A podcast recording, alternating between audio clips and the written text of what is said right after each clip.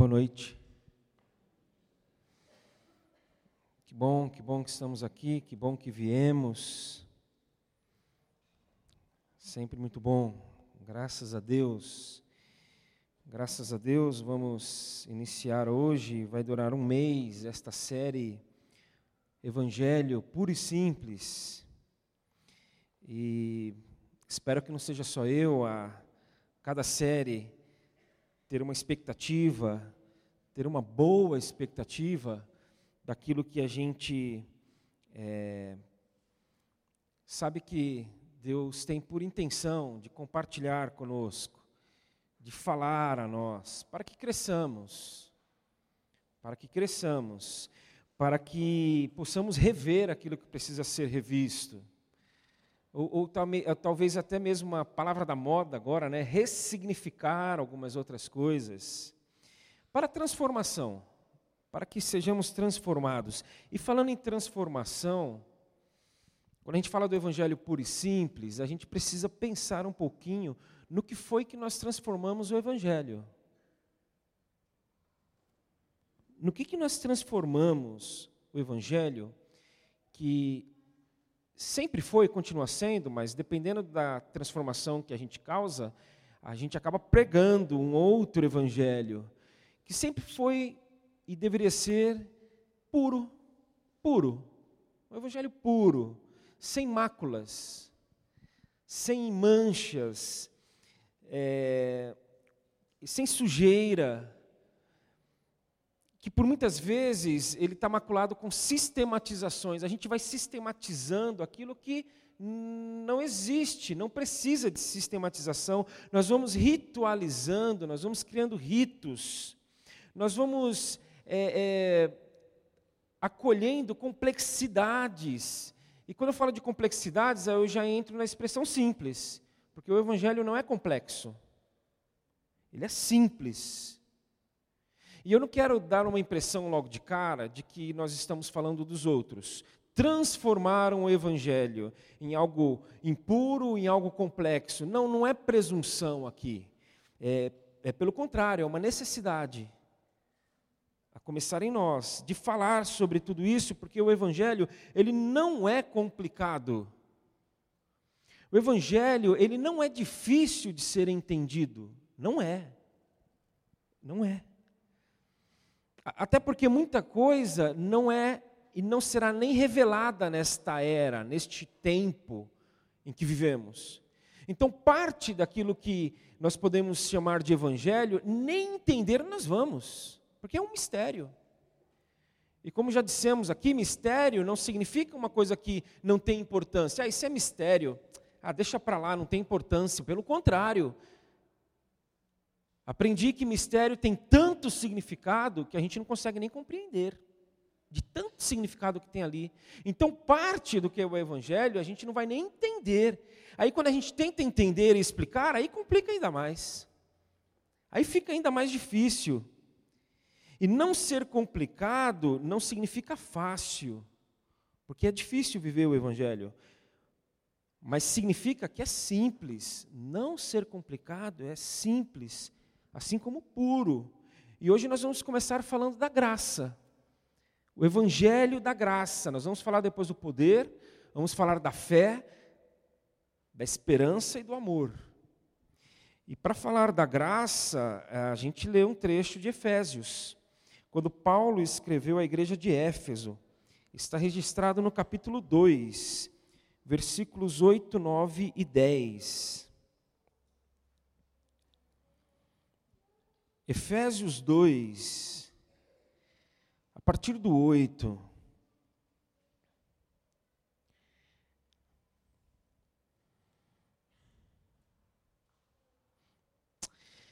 Vocês são salvos pela graça, por meio da fé. Isso não vem de vocês, é uma dádiva de Deus não é uma recompensa pela prática de boas obras, para que ninguém venha a se orgulhar. Pois somos obra-prima de Deus, criados em Cristo Jesus, a fim de realizar as boas obras que Ele de antemão planejou para nós. Senhor, nós dependemos do Senhor. Se não for a tua intervenção, do teu Espírito Santo, em nome do Filho, é, isso aqui vai ser apenas uma leitura. Mas nós não queremos que seja apenas uma leitura.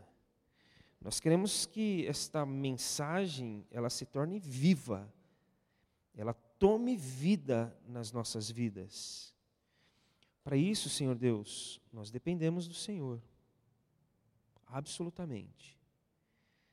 Nós queremos falar isso para Ti que dependemos, reconhecemos isso e que desejamos e ansiamos para que essa palavra se torne viva nas nossas vidas. Em nome de Jesus, amém, Senhor. A, a história conta que um grupo de estudiosos, de teólogos, se reuniu numa universidade e lá numa sala, reunidos, é, estudiosos de várias religiões diferentes, das religiões que hoje nós temos, é, como as grandes religiões mundiais. Eles estavam ali reunidos, inclusive um cristão no meio, como representante do cristianismo, discutindo a respeito das semelhanças entre as religiões, a fim de chegarem em algo que as diferenciasse a fim de tentar entender se haveria algo que seria diferente, que, que, que, que eles poderiam apontar em uma delas e falar: essa aqui é diferente, essa aqui tem algo que as outras não têm. Aí eles estavam discutindo. É, é, todas tinham o seu profeta. Ah, então tá, tá igual. Estamos na mesma. Todos têm um profeta. Todos têm uma pessoa. Todos têm um mensageiro. Todos têm alguém que é, apareceu e falou da parte de um ser maior, divino. Aí eles falaram: ó, todas têm um, um conjunto de, de, de escritos, um conteúdo que deve ser estudado, que deve ser entendido, que deve ser é, é, que deve orientar aqueles que creem, deve conduzir as pessoas. Tem um conteúdo. Aí eles foram pensando é, a respeito de passos, de degraus, de regras, até que Calbart entrou nessa sala, um teólogo do século passado. Ele entrou na sala e perguntou: O que, que está acontecendo aqui nessa sala? O que, que vocês estão conversando? Sobre o que vocês estão discutindo? E explicaram para ele: Olha, nós estamos aqui tentando chegar num consenso, num entendimento, se uma das, se alguma das religiões aqui tem algo que a diferencie tem algo que a torna única em detrimento das demais. Aí Calbart falou: é simples. Vocês estão aqui há quanto tempo? Fico imaginando ele falando. Cristianismo. O cristianismo, porque somente o cristianismo traz essa noção, essa verdade da graça. Somente o cristianismo. Porque todas as demais têm os seus degraus, têm os seus passos, tem aquilo que o ser humano precisa galgar, precisa evoluir, precisa melhorar, precisa se dedicar, precisa se sacrificar para chegar ao ser divino. No cristianismo, não. Nós não precisamos fazer nada, porque tudo que precisava ser feito foi feito. Essa foi a conclusão dele, de que e é por isso que a graça de Deus, quando nós vamos pensar no cristianismo puro e simples, ela é elementar. Por isso começarmos por ela. Por isso que é, ela é o fundamento, ela é a razão, ela é o motivo. Ela que nos dá condições, é, por exemplo, de estarmos aqui hoje à noite, pela graça. Nós só estamos aqui nesta noite, reunidos neste local, pela graça. Nós só cantamos o que cantamos até aqui, até agora, pela graça. Nós só iremos fazer uma campanha para agasalhar corações, vidas, corpos, por causa da graça. Se não fosse a graça, quem ia se preocupar com alguém aqui? Por causa da graça. Por causa da graça que nós estamos pensando num novo local, para, sobretudo, acolher melhor as nossas crianças. Pela graça. É por causa da graça que nós oramos o que nós oramos até agora aqui. É por causa da graça que nós abrimos este livro, que cremos ser a palavra de Deus, que cremos conter nela a mensagem do eterno e oramos pedindo, nos faça entender pela graça. Por causa da graça dele. Porque sem ela nós estaríamos ainda mortos. Nós estaríamos mortos sem a graça. Porque nós lemos que pela graça nós fomos salvos. Nós fomos salvos. Nós estávamos mortos. Já pensei aqui em outras ocasiões a respeito da ideia de que aqui é Deus, esse, essa estante aqui é Deus, e tudo que está aqui em cima tem vida. Tudo que está aqui em cima existe, tudo que está aqui é, é conectado, alicerçado em Deus, tem vida. Aí, quando alguma coisa que está aqui decide uma vida autônoma, decide uma vida independente, decide, olha senhor, carreira solo, a gente está indo embora.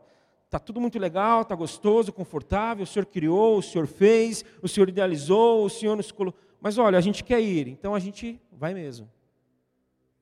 Tchau é tchau. A gente cai e morre. E aí a morte entra. A morte toma conta. A morte preenche todos os espaços, todas as lacunas. E ela não pede licença.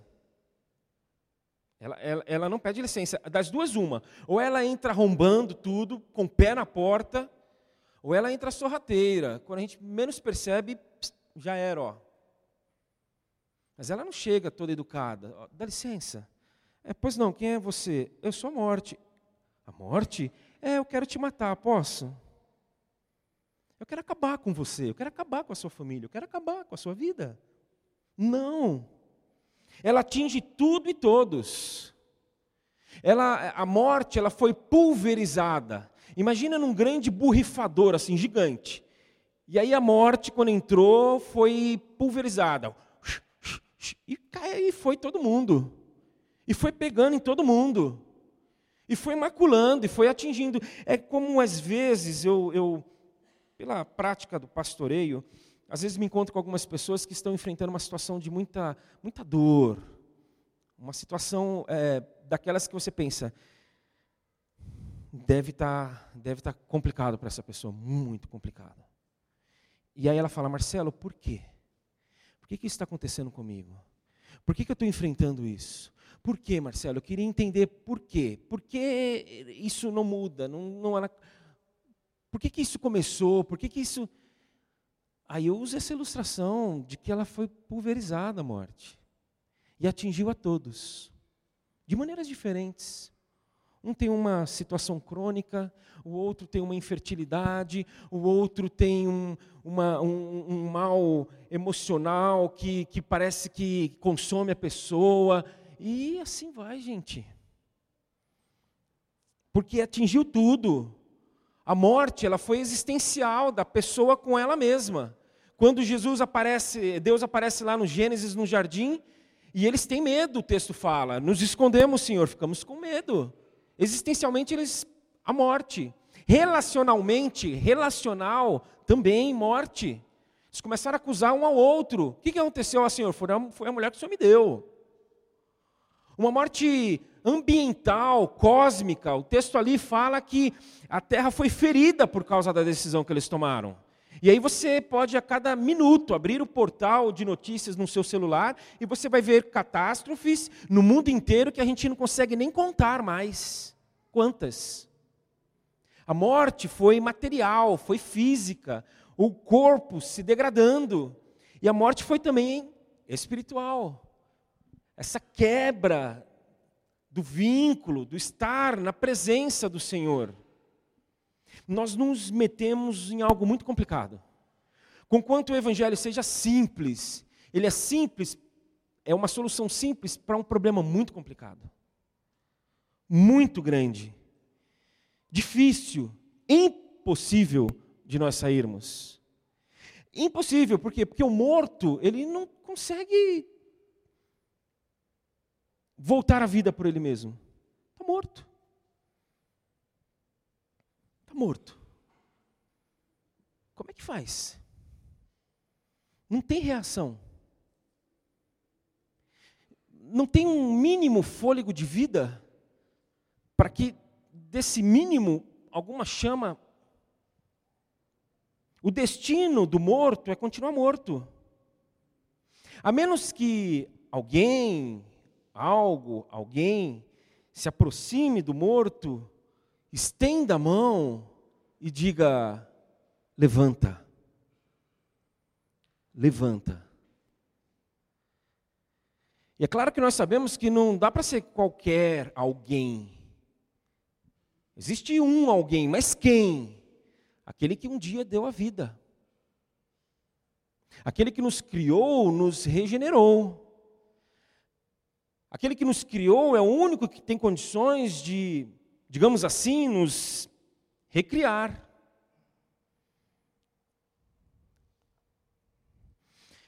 Por isso, gente, não é uma questão de presunção. Ah, a igreja transformou o evangelho em algo maculado, em algo complexo, e a gente está aqui para resolver. Não, é uma questão de necessidade.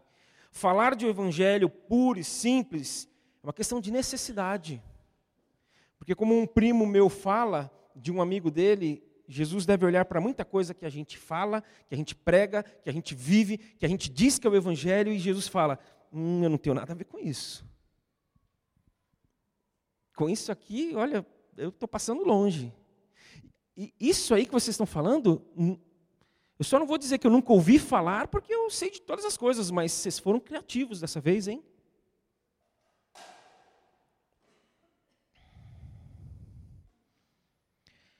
Por nós mesmos, já era, nós não teríamos condições, somente pela graça. Nós lemos, isso não vem de vocês, é uma dádiva de Deus. Quando eu escrevi isso aqui no meus bolsos, no meus bolsos é uma dádiva de Deus. Eu escrevi embaixo, aleluia por isso. Aleluia. É presente. E a graça é, é presente, ela é de graça. Então, pessoalmente, eu não tenho problema com essa história de que alguns falam de que estão barateando a graça. Algo que é de graça não pode ser barateado, é de graça está é, tá ficando fácil. Ai, qualquer um, ai, é só se arrepender e confessar. Vamos lá, uma correção. Eu acho que deveríamos sim nos preocupar com essa ideia de que estão barateando a graça. Porque se estão barateando a graça, é porque estão pondo um preço na graça. Para algo que é muito caro. Algo que é muito precioso. E é algo que é impagável. Não dá para pagar por menor que seja o preço, por mínimo, não dá. É impossível pagar pela graça. Entendem por que nós deveríamos começar essa caminhada nesses cinco domingos pela graça? Porque ela é o nosso chão. A graça é a nossa base. É nela que nós nos firmamos, é nela que nós nos alicerçamos. É nela que nós estamos seguros.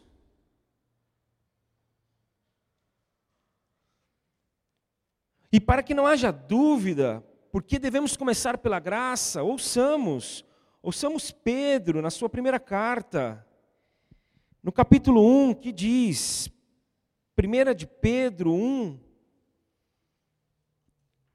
18. Pois vocês sabem que o resgate para salvá-los do estilo de vida vazio que herdaram dos seus antepassados não foi pago com simples ouro ou prata, que perdem seu valor, mas com o sangue precioso de Cristo, o Cordeiro de Deus, sem pecado e nem mancha.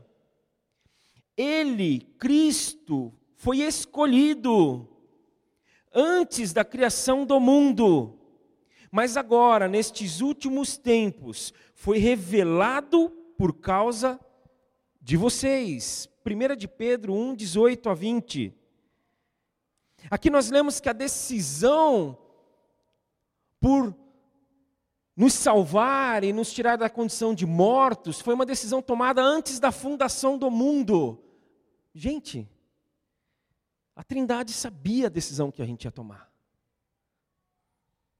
A Trindade pensou: vamos criar o ser humano, vamos criar, vamos, vamos ser criativos, uma criação bonita, vamos criar algo que a gente possa dizer: isso é bom, isso é bonito, isso é belo, isso é gostoso.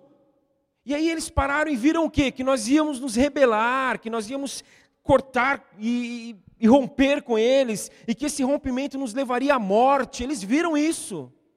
Eles viram isso e disseram o quê? Mas se eles romperem, eles vão morrer. E aí? Não, vamos criar. Não, mas se isso acontecer, alguém tem que se sacrificar. Ué, alguém se sacrifica. Aí tomaram a decisão. Antes de tudo ser fundado, antes de tudo ser criado, antes de tudo existir. É o que está escrito nesse texto. Então, como é que nós não vamos começar? E como é que nós não vamos nos fundamentar? E como é que nós não vamos é, abraçar e nos deixar ser abraçados pela graça? Pela graça, nós ainda vamos falar sobre o poder, o evangelho puro e simples da fé, da esperança e do amor, pela graça. Porque pela graça Deus estendeu a mão dele a nós e disse: levantem, levantem. Pela graça ele fez isso. Porque pela graça nós levantamos e estamos andando. Às vezes a gente cambaleia um pouquinho, cai para cá, cai para lá, se machuca, demora a levantar, até que chega alguém e nos. É, isso acontece, isso é normal, isso faz parte, mas estamos andando. Pela graça, nós estamos andando para o alvo não para outro lugar, nós não estamos indo ao léu, nós não estamos indo sem direção, nós não estamos indo para outra pessoa senão Jesus, como Paulo disse que ele estabeleceu Deus um alvo, e esse alvo é Jesus, pela graça. Pela graça nós vamos nos encontrar com Ele. Pela graça, no caminho, nós vamos dando testemunho, pelo poder do Espírito Santo, de que somente pela graça é possível sermos salvos. Pela graça, juntos aqui ou espalhados durante a semana, em nome de Jesus, como se fosse Jesus. O Pai vai acrescentando aqueles que vão sendo salvos, pela graça. É pela graça, não é por mérito de ninguém que pessoas se achegam a Jesus. É pela graça. O Pai acrescenta, pela graça, somente pela graça nós vamos participar da ceia memorial. A ceia que nos lembra esse sacrifício de Jesus, essa entrega. Ele morrer para que nós pudéssemos ressuscitar com Ele. Um pão que significa o seu corpo, que foi entregue, que foi machucado, foi morto por nós. Um cálice que representa o seu sangue derramado. E aí, talvez alguém aqui,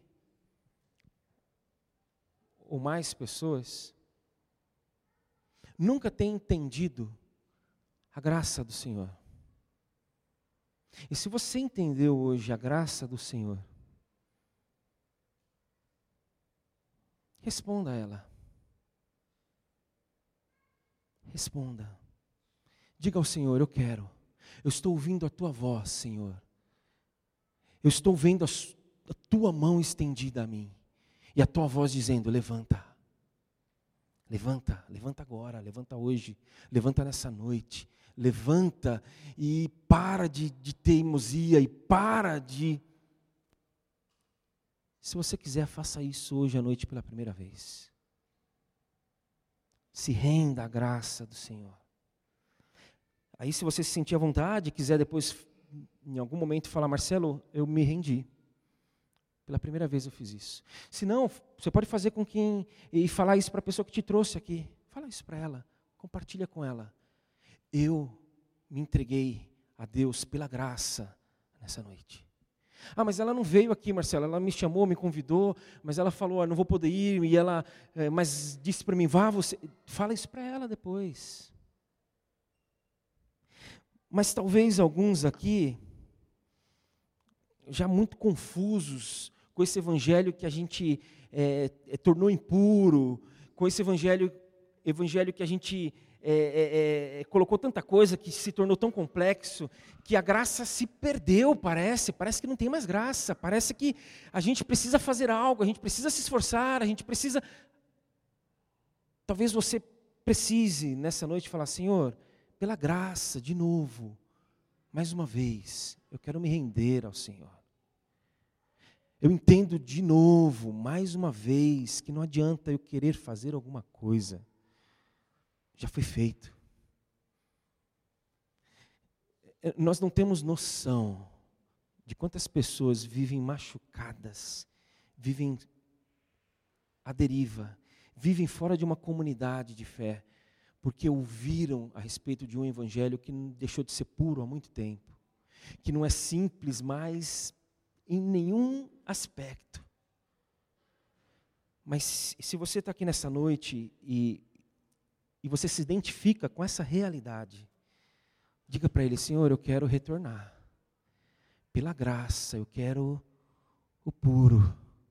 Eu quero o simples. Eu quero a tua graça. Eu quero a tua graça. Nós vamos cantar. Enquanto cantamos, se você entender que deve, faça essa oração. Faça essa oração. E saia daqui hoje repleto da graça. Chega de acharmos que nós precisamos ou temos condições de fazer algo, se não responder a Ele. Obrigado, Senhor, pela graça. E aí a gente passa a viver um processo pela graça em que ele vai fazer e agir da maneira como ele achar que deve e tem condições e nós vamos somente agradecer a ele e glorificar a ele. Enquanto isso, eu convido você a vir aqui e se servir. É, não precisa ser na ordem. Conforme você acabar aí a sua oração, a, a, a sua, o seu confessar ao Senhor, entendendo que o pão tem significado para você, que o cálice tem um sentido eterno para você, se levante, pegue aqui, volte para o seu lugar e aguarde, por favor, até que quando todos que forem participar tiverem em mãos os elementos, nós comemos juntos o pão e bebemos juntos o cálice. Vamos orar. Senhor nosso Deus, Pai amado, nós te agradecemos porque o Senhor fez com que fosse possível, ó Deus, participarmos do teu corpo, do teu sangue, que foi vertido por nós, ó Deus, para que a tua graça se manifestasse, ó Deus, na tua igreja e nos nossos corações. Senhor, dá-nos compreensão, entendimento, de quão grande é, Senhor, esse amor que o Senhor revelou na cruz para que através da graça nós fôssemos alcançados. E nesse momento em que participamos, ó Deus, desta ceia, nós te agradecemos, Senhor, porque temos o privilégio de celebrar, ó Deus, a ceia que representa o teu corpo e o teu sangue que foi derramado por nós. Te agradeço, ó Deus, por tudo isso e te peço, ó Deus, Ensina-nos, Senhor, a cada momento da nossa vida. Oramos a Ti em nome de Jesus, Pai. Amém, Senhor. Comamos o pão e bebamos o cálice.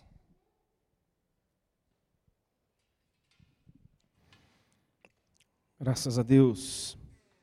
Graças a Deus, uma boa semana. Nós vamos cantar a última música, mas não vá embora sem pegar alguns vouchers para vender ou para presentear. Se você já quiser acertar, acerte. Se não, deixe seu nome, porque é pela graça. que a gente está caminhando e vamos prosseguir. Deus abençoe a todos.